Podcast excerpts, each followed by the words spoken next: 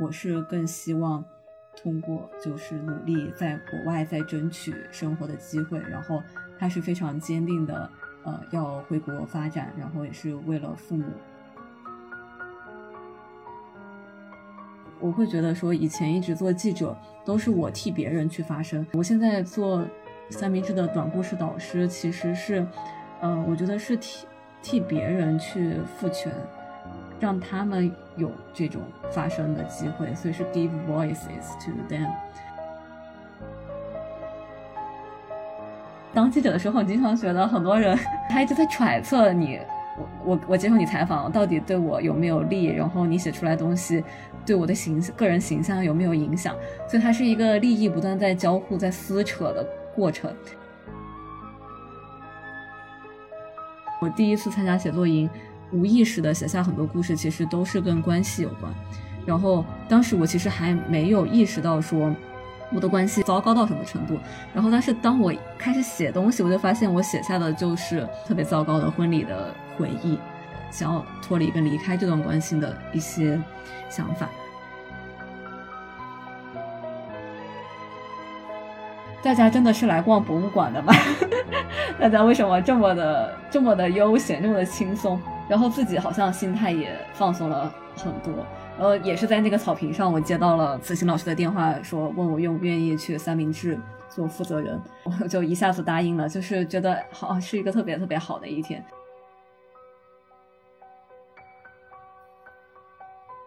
参与式观察，听同龄人回答。Hello，各位好，这里是参观，我是林兰。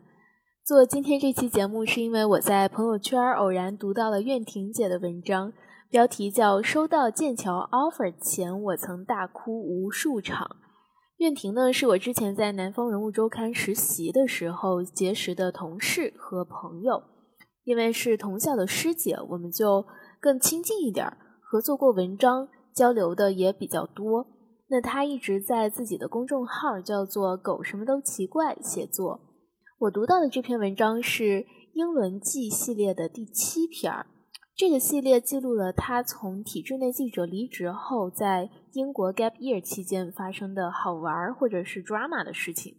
嗯，真的是事无巨细。比如他会分享之前的伴侣错填了 PLF 表而差点无法登机的经历，会分享月租一万块钱人民币的房子在伦敦长什么样，以及会记录在街上遇到的反疫苗游行。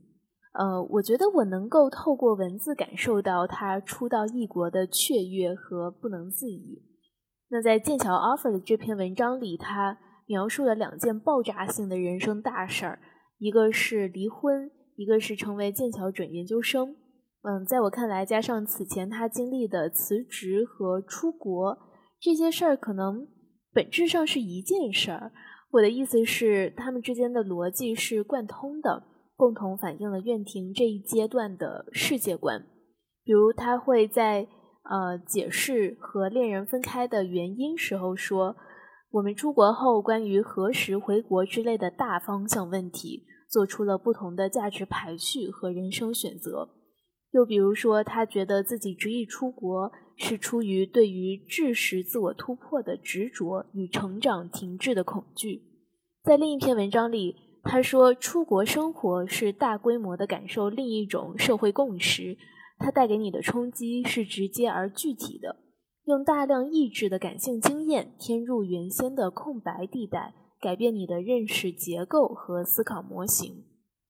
我大概能想象苑婷想要什么样的生活：能够不焦虑的活着，不受大环境的共识所捆绑，那是苑婷的理想国。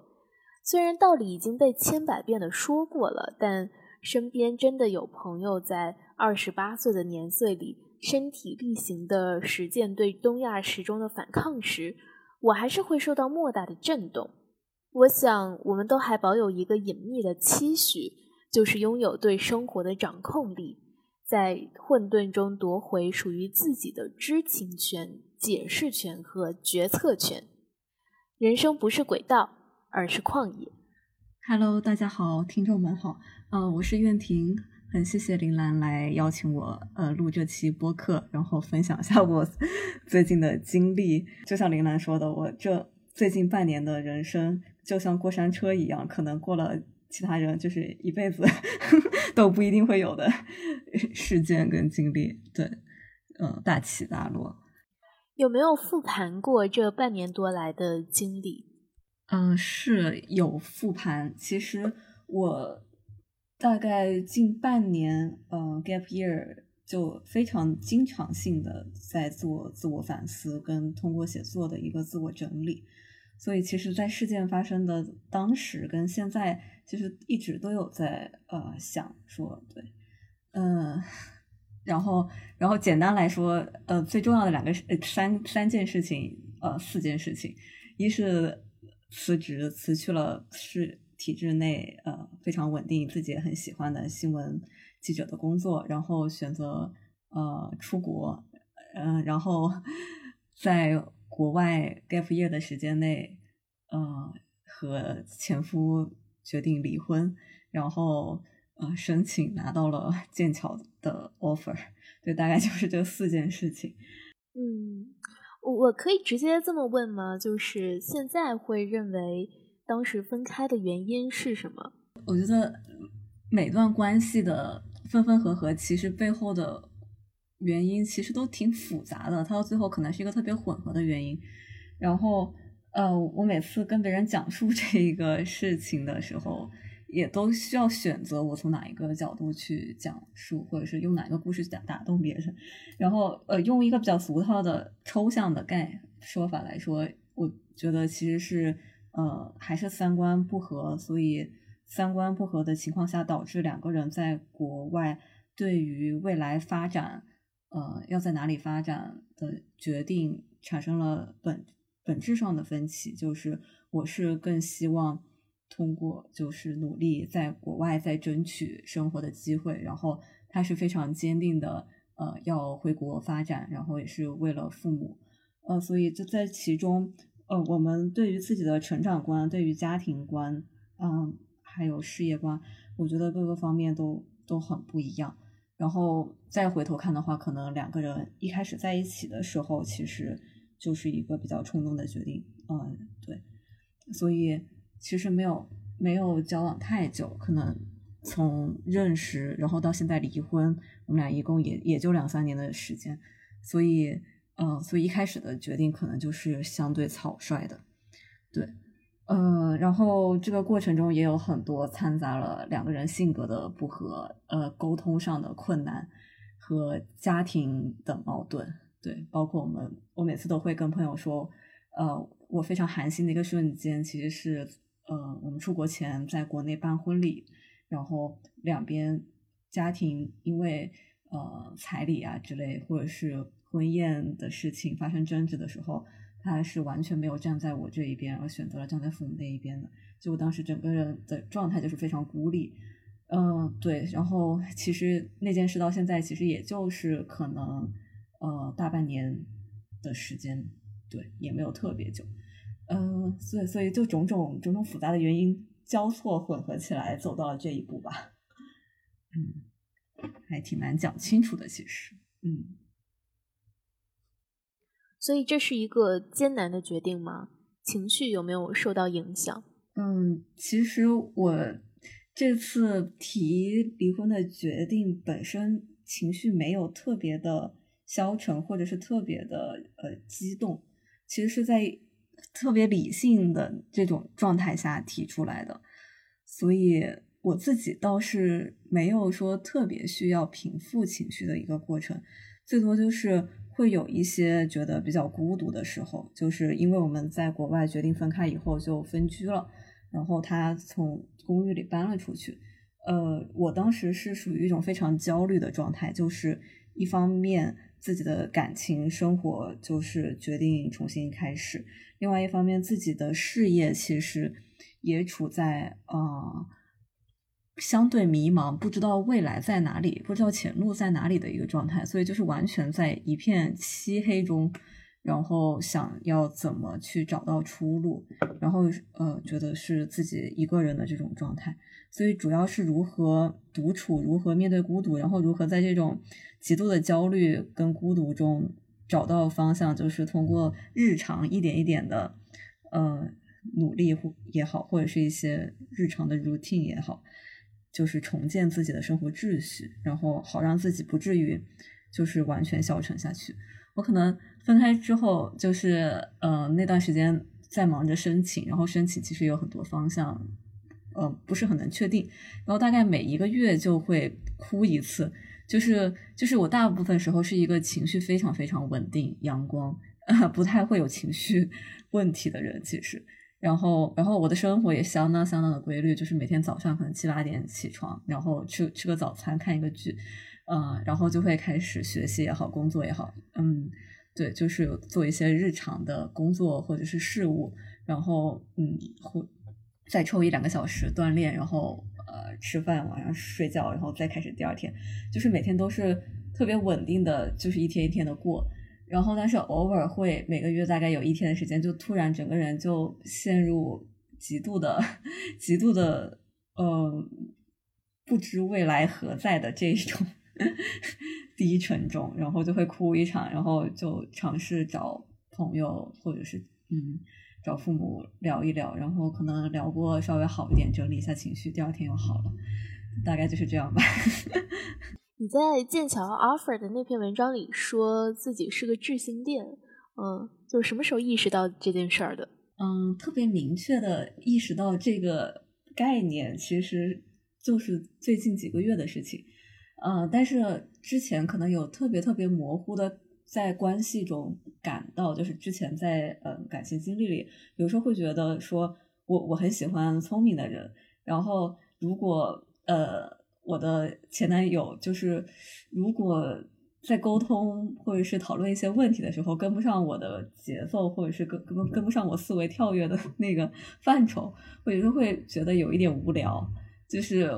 然后可能这种情绪会传达，或者是会我不会直接说，但是可能会表现出来。然后，然后有时候我的前有些前任可能就会觉得我太。呃，condescending 就是有一点点居高临下那种感觉，但我自己其实完全意识不到。然后我之前也没有意识到，说我其实特别在意，呃，他另外一个人的知识水平，呃，和和我的交流程度的匹配度。对，然后是呃，这个概念清晰起来是大概最近几个月，然后我跟英国这边的朋友们聊天的时候，然后他们就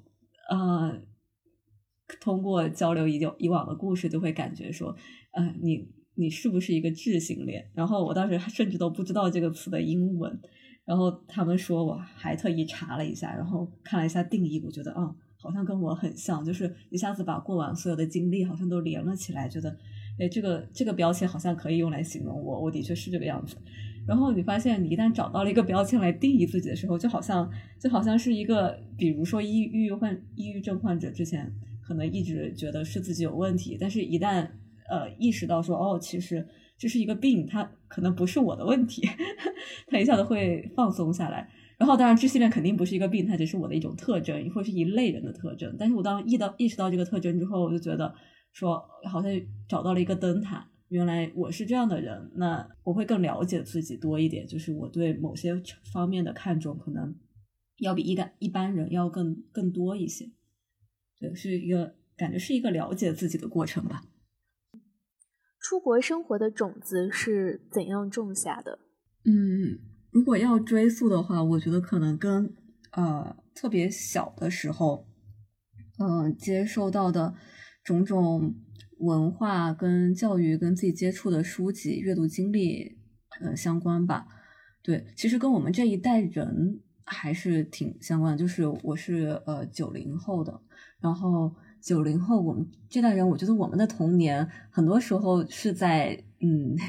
西方文化或者是日本动漫文化这样子的一个包围下长大的。然后呃，从小感觉呃，不管是学习英文也好，或者是嗯建立就是外界媒体或者是书籍所呃传传导的概念，就是。呃，西方的自由、文明、开放、平等，然后，嗯，国外生活的一些对国外生活的向往，好像其实从小的时候看各种西方的电影啊、电视剧啊这些，还有看书的时候，就会就会感染到。就包括学习语语言这件事情本身。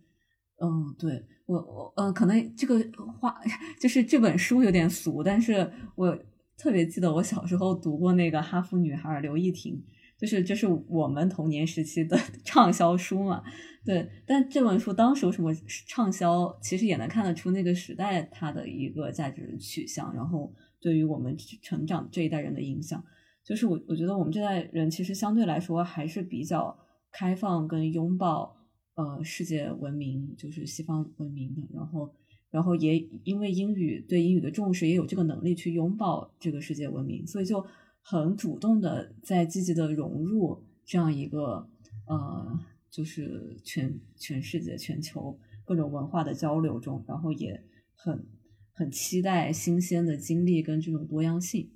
对，所以你要说种子，我觉得可能要追溯到我们特别小时候的这一种文化环境吧。了解，但是就是为什么是英国呢？就留学有好多种选择的目的地吗？嗯，英国跟欧洲给我的印象感觉一直都是历史特别丰富，然后我因为对美学、建筑、文化、呃历史这一类都比较感兴趣，所以我一直就想去一个就是能沉让我沉浸在这种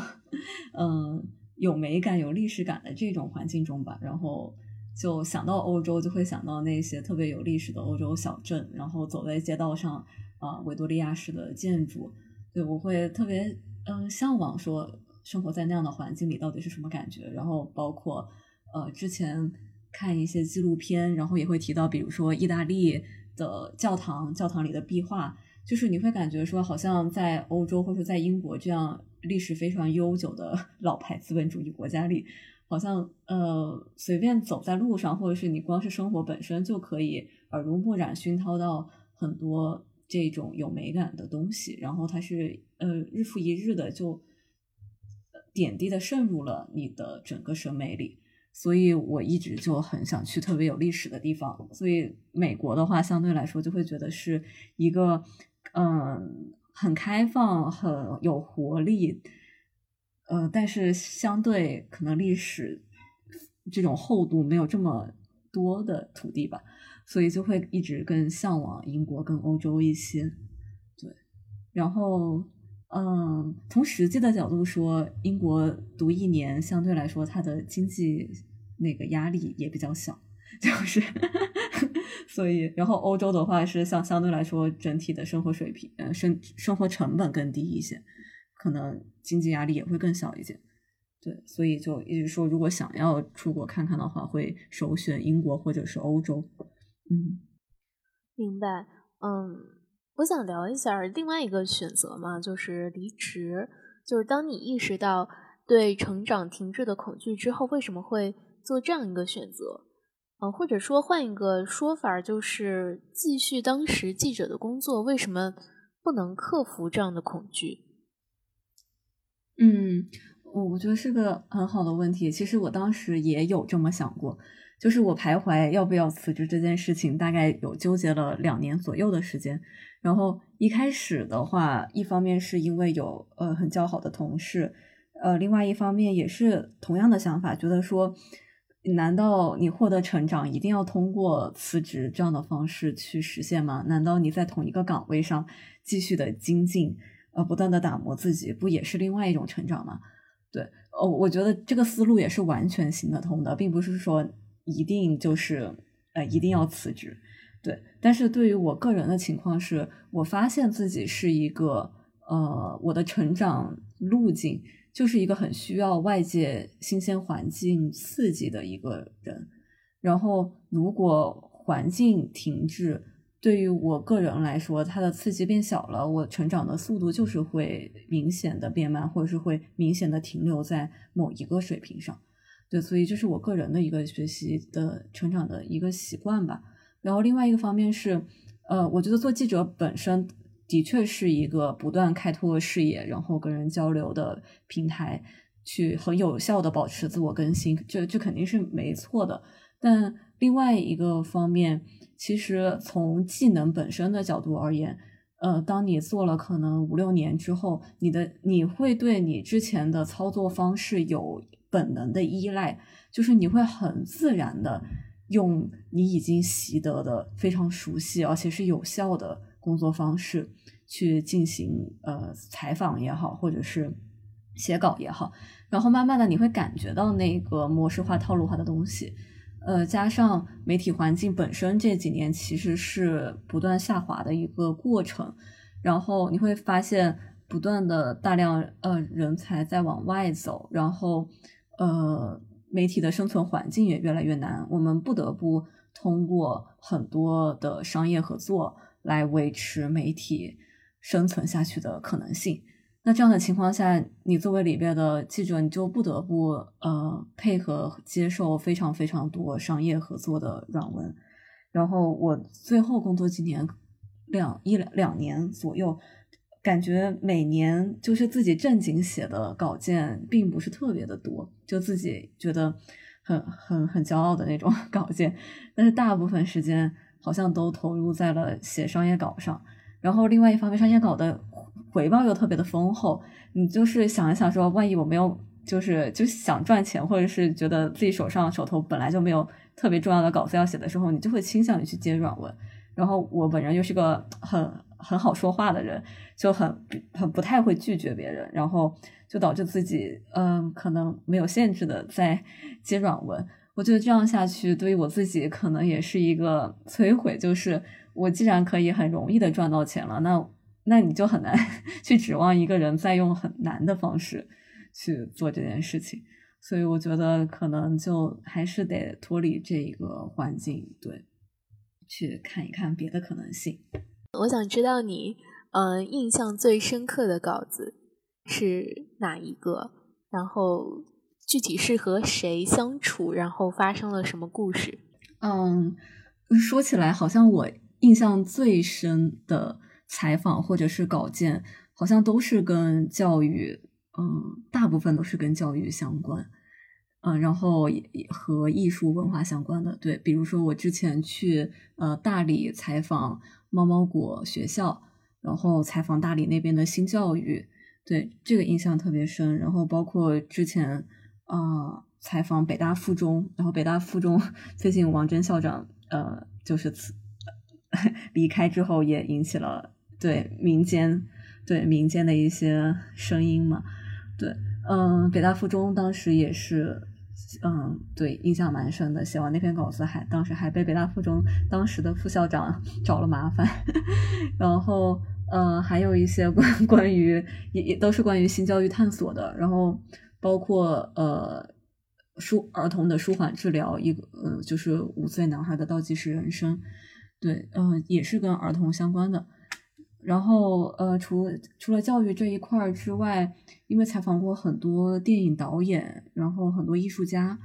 所以跟他对他们也是觉得对我影响蛮大的，或者是至少是一个我回想起来会觉得嗯蛮有收获的一些经历。对，你升剑桥的那个 program 叫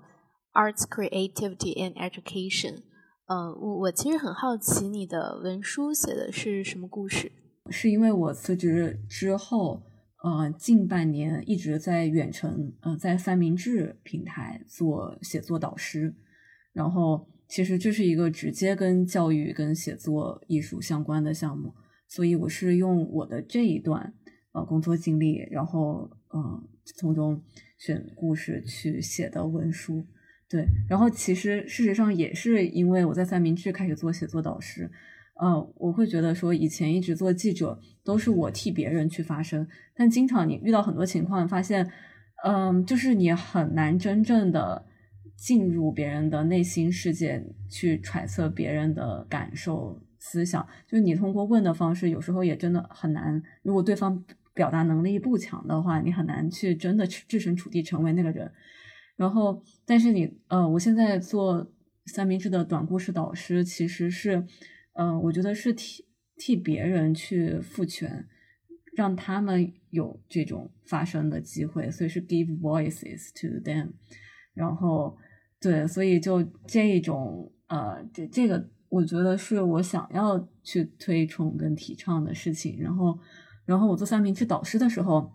带了一个嗯，大概十五岁的男孩子。然后他当时是呃写下了他曾经小学六年级想要自杀的一个经历。然后我们那个工作坊写作工作坊在线两周的时间，然后每天都要去交流跟批改他写的东西。呃，其实不是批改，就是一个反馈，一个交流。然后，然后他写那那个自杀的过程中，因为他本身是有很还挺严重的精神，就是精神疾病，然后也被确诊，然后也在一直的服用药物。呃，所以他其实情绪特别特别的激动，经常写着写着，然后就整个文章叙述就进入了那种暴走状态，然后就 就写下了很多非常情绪化的东西，就是但是他文笔特别特别好。他写下那个开头之后，我就我就震惊到，觉得说这个孩子的写作功底真的是很好，然后也很真诚的、很很有细节的在表达当时自己的感受，自己为什么一步一步才小学六年级就被妈妈就是一步一步逼到了想要自杀的那个那个境地。然后我觉得是个很有价值的素材，所以就一直鼓励他，呃，要把它写完。然后对他，他经常就哀嚎说不想写了，不想写了，就是写不下去了，就是每天都在哀嚎一百遍。然后对，然后就是这个过程，最后他还写完了，然后然后改出来的稿子，然后嗯，发表在三明治平台，然后阅读量也很高，就是也引起了很多后续的讨论，甚至之后有不少学员是因为看到了他的那篇稿子，然后再来报名。参加我们的项目，然后说，嗯，因为那个孩子他只写了自己的视角，一个是五岁男孩的视角，然后可能有其他人，他们想从母亲的视角来写这个故事，或者是想从姐姐的视角，就是姐姐见证了他们家就有这样的一对母子，对他通通过姐姐他看到了什么，就是有不同，你就发现这个故事不断的在生长，就是有不同的声音开始为这个故事去丰满起来。然后，然后，然后，而且大家都是自愿的，因为你当记者的时候，你经常觉得很多人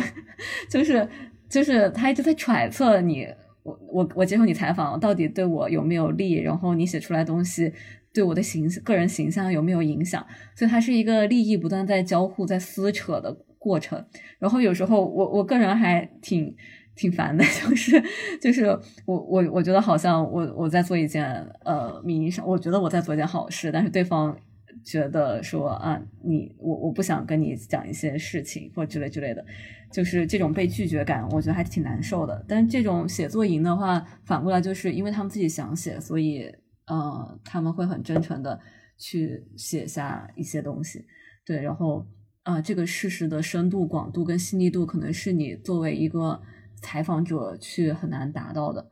然后我就我我主要是以这件事情。也的确是这件事情让我呃觉得我可以升一下创意写作和教育的这个结合的方向，然后我是用这个故事去写的文书。嗯，哦，我知道你之前参加了一个在西约克郡的英文写作营，嗯，在那里创作了什么故事，或者说有没有什么有趣的事儿可以分享一下？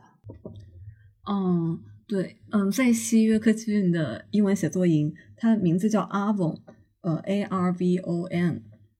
嗯，然后 Avon 基金会其实，呃，这个项目是三明治的创始人子欣老师和我推荐的，然后，啊，我就自己报了名。他们是一个，就是他们在英国的三个地方都有乡间的小木屋，就是类似于那种买买下了乡间的。呃，一一一栋或几栋小楼，也不一定是小木屋了，就是特别乡村的，然后 远离城市。他们会每周举行呃写作工作坊，就是在五天到六天之内，然后报名的大概有十人左右，大家一起住在呃这一栋或两栋房子里，然后呃每天上午是有两位写作导师。带大家去进行一些写作的工作坊，然后每天下午的话是自由的写作，或者是你和导师去约，就是单独的 tutorial 的时间，然后最后一天晚上是大家各自来分享自己在这周里写的作品，然后每天就呃吃饭啊什么都是在一块儿，然后如果不想写作也可以就是出去散步走一走，因为都在乡乡间，所以环境特别特别好，嗯对，所以大概是一个这样的项目，然后。呃，我参加过两期，第一次是呃，starting to write，就是一个初级初学者的的写作新人的一个课程。然后第二次大概是在三个月之后，因为得到了一个呃 funding 的机会，然后又去免费参加了一次。然后那一次的主题是 short story and flash fiction，就是短故事和那种呃就微型小说。对，然后呃创作了哪些故事？其实第一次我最后是写了一个偏科幻的故事。呃，但是它是偏软科幻的那种，或者是叫 speculative fiction，探究式的那种小说，叫做《未来婚姻管理局》，就也就是英文的。然后，呃，写的就是说，嗯，它其实来源于《奇葩说》的一个议题，就是说，如果我们的结婚实实现可以像合同一样改成五年、十年，或者是二十年，或者是终身这这一类的。然后在这样一个背景下，呃，不同的夫妻。或者是 couple 可能会做怎样的选择？然后当时写下这个故事，呃，我自己很意外的是，我第一次参加写作营，无意识的写下很多故事，其实都是跟关系有关。然后当时我其实还没有意识到说我的关系到了什么程度，就是有糟糕到什么程度。然后但是当我呃开始写东西，我就发现我写下的就是呃当时比如说特别糟糕的婚礼的回忆。场景，然后，然后包括就是想要脱离跟离开这段关系的一些想法，所以其实是通过写写作这件事情打开了那个潜意识之门吧。自己很神奇，因为我当时明面上我根本没有仔细的考虑这些事情，但当我把他们写下来之后，我有点吓到，就是有点震惊到，然后觉得说可能的确是呃应该去做一些举动了，然后包括也和写作营认识的朋友们去聊天聊自己的状况，对，然后西方人，尤其西方一西方的女性本来就就是，比如说我第一次参加的时候，呃，大部分都是女性参与者，然后他们的年龄。呃，四五十岁以上的还蛮多的，就是非常有阅历的女性。然后，呃，还保持在婚姻关系里的，好像就只有一位还是两位。然后其他的就是，就好多都已经离婚了。因为我跟每一个人就是聊聊天，都会聊到彼此的关系。然后让他们听说，呃，我可能有这个想法，或者是之类的，就会觉得说，嗯，就如果。如果真的是你感觉到不对劲了，趁着没有孩子赶赶紧离，就会这么跟我说。然后第二次是呃我已经决定要离婚了，然后他们会说 congratulations。对，嗯，所以也和当地人有很多交流。这第一次写的关于婚姻的故事，然后第二次的话是写了一些呃 flash fiction，就是很多微型的小说，然后还蛮有趣的，那些就是一些非常有趣的一些小点子。对，嗯。嗯，就是也好像也有一个跟挺科幻的，就是进入皮肤内的身体内的旅行，还还蛮有趣的。嗯。Do you want a chocolate? I could eat about a million and a half of these. My mom always said life was like a box of chocolates. You never know what you're going to get. 在英国 gap year 的哪些瞬间会让人想留下？嗯，有的。嗯，我觉得刚到英国的时候，就是我刚到英国的第一眼，我其实就很喜欢这个城市。虽然第嗯当时是一个阴天，有点下雨，但是在出租车里边的时候，就看着外面的街景，我们是。开呃那个罗马尼亚的司机，然后带着我们从中国城就是 SOHO Chinatown 那边一路穿过去，然后伦敦的城市中心我觉得真的不是特别的大，然后你在市中心就会看到就是街景，然后旁边的建筑，你会觉得哇就是好好看啊，然后就是有一种我终于来到了我一直梦想要到的那那样一个城市，然后它同时呢又不是特别有压迫感，就。呃，非常，我觉得相对来说，其实还挺少高楼大厦跟那种玻璃幕布式的现代建筑的，就是很多都是呃，大概也就是七八层，甚至更低，然后都会有一些呃，就是我觉得是很好看的维多利亚式留下来的，或者是一些偏现代的建筑，就他们不一样，但是就在那边就觉得很好看，然后很适合步行。很适合散步，整整个城市就一下子就有爱上。然后之后的话是去，呃，我刚到伦敦的那一个月就疯狂的在订各种博物馆、艺术馆 的门票，因为在伦敦全都是免费的，然后只要预约就可以了。然后有一次，嗯，到 V and A 博物馆，然后当时其实特别特别焦虑，因为当时可能到伦敦已经有一个多月的样子，嗯，然后觉得自己好像。突然对未来很焦虑，不知道这半年过后我会在哪里，会做什么。因为当时又辞了职，然后还没有开始三明治导师的这个工作，嗯，自己又没有收入，感觉自己一直在花钱，所以就是对于这种嗯自己的现金流，然后对自己的未来有了很强的焦虑跟不安不安全感。但是，一走进那个 V N A 博物馆，然后它它的 V N 博物馆的设计是这样的，就是它是一个。有点像回字形或者是那种建筑，然后它的中间是一块特别特别大的草坪，然后草坪中间又是一个喷泉池，然后就有那天天气特别好，嗯，然后蓝天白云阳光，然后很多很多小孩儿在那个喷泉池里就是赤身裸体或只穿一个小裤衩，然后就在那踩水，然后尖叫，就在那玩。然后你一开始以为你是去逛一个博物馆的，就是带着那种特别严肃的期待 走进了博物馆、艺术馆，然后还有很多很多藏品，都是那些古典时期、古希腊、罗马时期的几两几千年前的东西。然后你走进那个草坪中央的时候，就发现好像自己突然来到了一个游乐场，就是或者是一个大公园，然后觉得。哇，就是伦敦是个好神奇的地方啊！就是怎么可以把这一些东西都融合的 这么的好，然后你一下子就觉得非常非常的放松，然后就很多人很多人坐在草坪上或躺在草坪上，呃，聊天或者是野餐，或者是就在那无所事事嘛。然后我就想说，大家真的是来逛博物馆的吗？大家为什么这么的这么的悠闲，这么的轻松？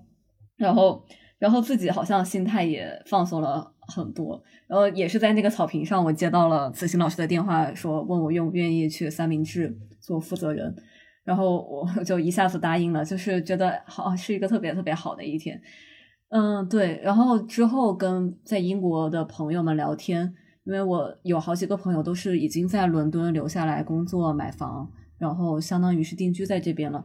嗯，所以就有去他们家里聊天、参观什么的。就感觉从他们的描述中能感觉到英国这边的呃工作生活平衡文化就是特别好，然后就工作加班相对少，大家都很重视呃生活跟家庭生活这一块儿，所以我觉得这是一个很很健康的环境。然后比起东亚或是比起国内的焦虑内卷来说，我现在觉得这是一个太太适合我的环境了。然后。包括我自己，也就是很很还挺自由派的，所以我就觉得这边特别特别符合我吧，对，就是很适合我。我我问一个技术性的问题啊，就是文科生在英国如何得到工签？嗯，在英国拿工作签证，我觉得呃，其实其实确实挺难的，但是。呃，如果是文科生的话，我觉得大家常见的选择有几种，一种是去银行，对我我有朋友是是去了银行，然后另外一种是做市场呃销售类的，呃市场公关传播类的，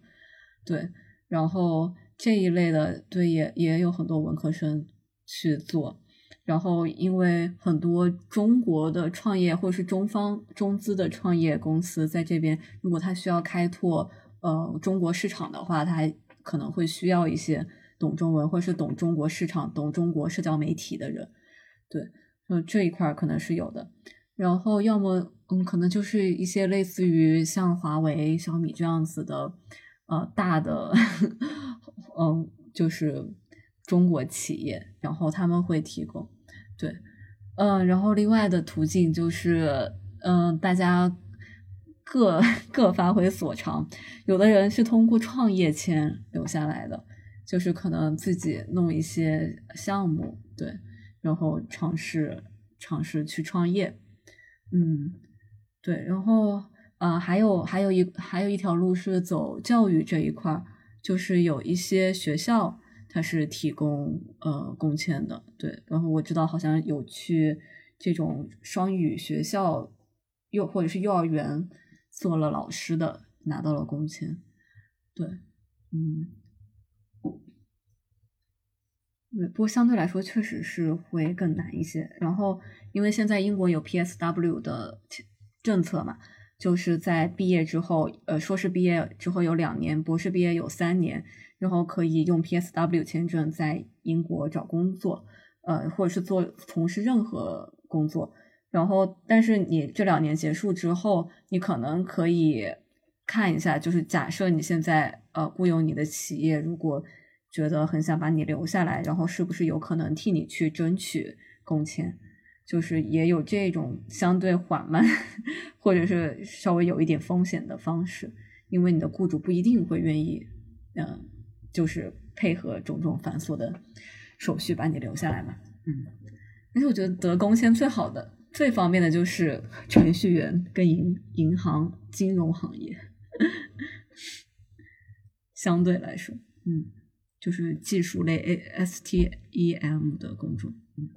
如果没有雅思八和剑桥的这个 offer，还有没有考虑过其他的可能性？嗯，我当时其实不止升了剑桥，也升了，就是阶梯式的升了其他的呃学校，比如我还有升 U C L 的人类学和嗯 Goldsmith 的 Creative Writing and Education。呃，所以就是我的最坏最坏打算，其实也不是最坏，因为不管我去哪一所学校跟专业，我应该都还挺开心的。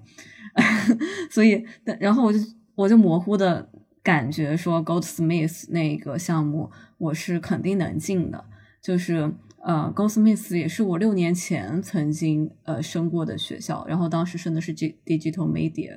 然后当时他们很快就给了我 offer。然后我当时一度想推掉 KCL 去这个学校，就是这个学校的综合排名其实特别靠后，然后是一个偏艺术类的学校，那很多人可能都没有听过，嗯，但是就是当时被写他的一篇文章所吸引，觉得这是一个特别有个性的学校，然后就就觉得还蛮符合我的调性的。然后他开的很多很多专业，都是一下子就很戳我的兴趣点。然后，所以我当时就对这个学校很喜欢。然后这次我也再升了，他们的那个专业也特别符合我的兴趣点，就是创意写作和教育，就完全精准的落在了我想要研究的这个领域。所以就是契合度几乎几乎是百分之百。除了他们学校它不是特别有名这一个就是在国内呃的缺点之外，对，但是对我来说其实也无所谓，因为我的学历本身以及我的工作经验跟资源。我不太需要通过这个学历来证明，或者是通过学历来找工作了，所以就是它也没有这么重要。然后，所以当时就觉得说，最坏最坏也是一个我很喜欢的选择，就是去 Go Smith 读呃创意写作与教育，就还是我想要学习跟去实验的方向。嗯，对，所以我当时就觉得这是我的保底项，就无论如何我是 会在英国再能够再待一年之。或者是三年至少，然后之前其实还考虑过去欧洲找一找机会，对，嗯，但是最后因为英国这边下来了，欧洲这边其实没有特别的去找，然后在申请结果出来之前，也尝试去找了一下英国这边呃出版出版行行业有没有可能呃提供工作机会，然后当时是和一些童书的出版社或者是一些编辑。嗯，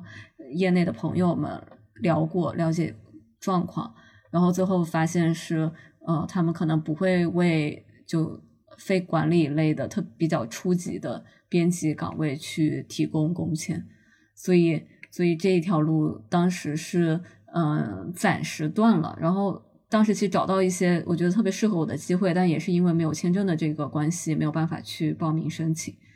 对。所以还是觉得说，那如果这样的话，还是先读个书作为跳板，然后之后再去考虑后面的事情吧。哦，其实我我想说，金匠很知名啊，就是只是因为偏科，就综合排名会差一点。是吗？嗯，对对，我觉得可能在于有海外经历的人来说，里就是可能稍微好一点，但是 对于国内，我觉得。但是你是怎么你你是从哪里听听说过晋江的呢？呃，我认识有复旦的同学在升这个学校，然后我身边的人可能多少都听过晋江的名字吧，在英国国内绝对是不冷门的，而且专业的认可度很高。是的，是的，英国人对于 Goldsmith 还是啊口碑口碑挺好的。我我在英国至少遇到过两三个，可能对，就是跟 Goldsmith 毕业或者是相关的学校，然后每次提到大家的那个反馈也都很好，呃，所以确实是在英国本身来看还挺好的。对，国内的我当时是升金匠，然后我当时呃北师的导师吴老师跟然后然后当当时。呃，他问我申请哪里，我当时说我我升了金匠，还有呃之类之类之类，他他就说啊，这个学校不好意思，我都没有听过，所以他当时就就我，对对，所以我觉得可能是偏艺术跟传媒类的，可能会知道的多一点，然后其他学科可能就不一定知道了，嗯，可能就是因为传媒学科，你搜排名的时候就会有有这么几所传媒 排名特别靠前的学校，然后大。大家传媒做传媒或是文科的，可能看的时候就会都都有印象，都会去了解跟扫到。但是你把它放到综合的那个留学生关注的 QS 排名里，就会发现他他们其实好多综排都很很靠后。嗯，但是虽然也没有什么关系了，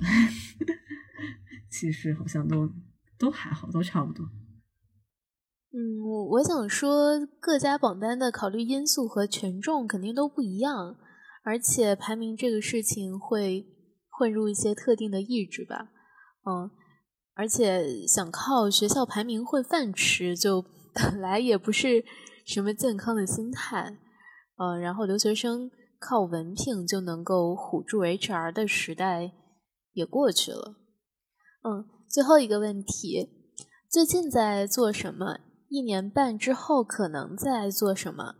十年之后可能在做什么？嗯嗯，最近在做，呃，这个比较好回答。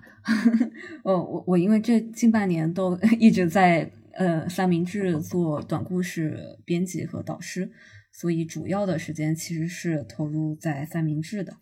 对，然后呃，业余时间 最近又开始在学 coding。觉得还挺好玩的，就是突然有上瘾，对，还还挺神奇的，嗯，对，嗯，觉得说以后要是实在留不下来，干脆去转型做个程序员，好像比较好找工作，赚的也很多，都 为自己多留一条后路。但但反正现在是在探索，还还是很新的阶段。然后一年半之后是。嗯，剑桥已经毕业了，是但愿我能顺利毕业。然后，其实我还不是很确定我会不会，嗯，比如说申继续申请读博。然后，如果可能的话，可能会读博，或者是到时候会尝试在英国，嗯，试着找自己喜欢的工作留下来吧。对，可能一年半之后还是会挺焦虑的。但愿那个时候已经有好消息了。然后十年之后，其实很难想象呀。我这个问题想了好久，想象了一下，十年之后我已经三十八岁，嗯，快要四十岁了，但好像也没有说特别老。然后希望那个时候已经已经有孩子了，因为我其实一直还挺希望有孩子的。对，就就对，然后希望能够跟小孩一块成长，然后自己是有一个就有自己喜欢的事业，然后不断在开拓，就是。有在工作中找到自己价值的这样一个状态，然后也可以很好的平衡生活跟工作。嗯，对。但是，但是十年真的太久远了。嗯，十年之后我还我还在不在都不知道。所以，就是就是呃，谁都说不准明天会发生什么。所以就是十年太长，只争朝夕。我只能说，嗯，对，希望希望是往好的方向。在发展，希望还是跟现在一样，就是有在充分的享受自己的人生，然后有很勇敢的去，嗯，做每个决定，勇敢的面对自己的感受。对，就是嗯，永远都不要呃放任自己活在一种虚伪的生活里。对我觉得，其实我这两年呢，我发现一个呃我自己的关键词或者是一个母题，就这两年一直在萦绕我的一个词就是呃就是真实和虚伪，就是那种伪善的生活，我可能之前一直就是没有意识到自己呃。经常在伪善的一个面具下去经营自己的关系，或者是去处理种种的人际关系，但这样的后果其实会伤害到很多人。然后，但是反而当你真实的面对自己、面对关系的时候，对，然后面对你自己的人生的时候，你反而会做出很多意想不到的、很勇敢的决定。然后你那个时候会觉得说，呃，我很高兴，呃，就是一个，嗯。也许不这么完美，但是但是很真实的我，然后你会过得更加更加卸下负重一点吧？对，这种感觉还蛮好的。嗯，对，所以就是希望自己十年之后也能够保持这份勇敢，然后更加真实。苑婷姐为这期播客推荐了她喜欢的电影《世界上最糟糕的人》。这部作品是丹麦导演尤沃金·提尔《奥斯陆三部曲》的最终作。获得第九十四届奥斯卡金像奖提名，女主角就是片名所说的世界上最糟糕的人。正值三十岁的她，没有完成学业，没有和睦的家庭，没有像样的职业，没有房，没有车，没有深邃的想法。遇到挫折就会想逃跑。她家族里的所有女性长辈，在三十岁的时候早已生子持家，甚至历经过丧子丧夫等命运波折。可是女主在这个年岁依然还像个孩子一样，情绪多变，颠三倒四。电影与其说是在叙述故事，不如说是在跟踪情绪。明线是女主与男友们的纠葛，暗线则是女主对人生最终追求的叩问。一方面，她知道自己不喜欢孩子，不愿意受到所谓幸福家庭的制约和捆绑；另一方面，他又害怕自己孤单一人。害怕自己身边没有他，他厌恶标准模式，又不清楚如何自定义自己的生活。苑婷姐在《没路上的片段里说：“其实自己能做这样的选择，已经是一种 privilege。”我认同她的表达，但也觉得，如果女孩有 privilege 的条件，是一件神圣有美好的事儿。虽然不知道自己未来的走向，但有拒绝的自由，愿意一敲一稿的去精耕细作。探索自己人生的边界。世界上最糟糕的人，何尝不是在过着自己最喜欢的人生？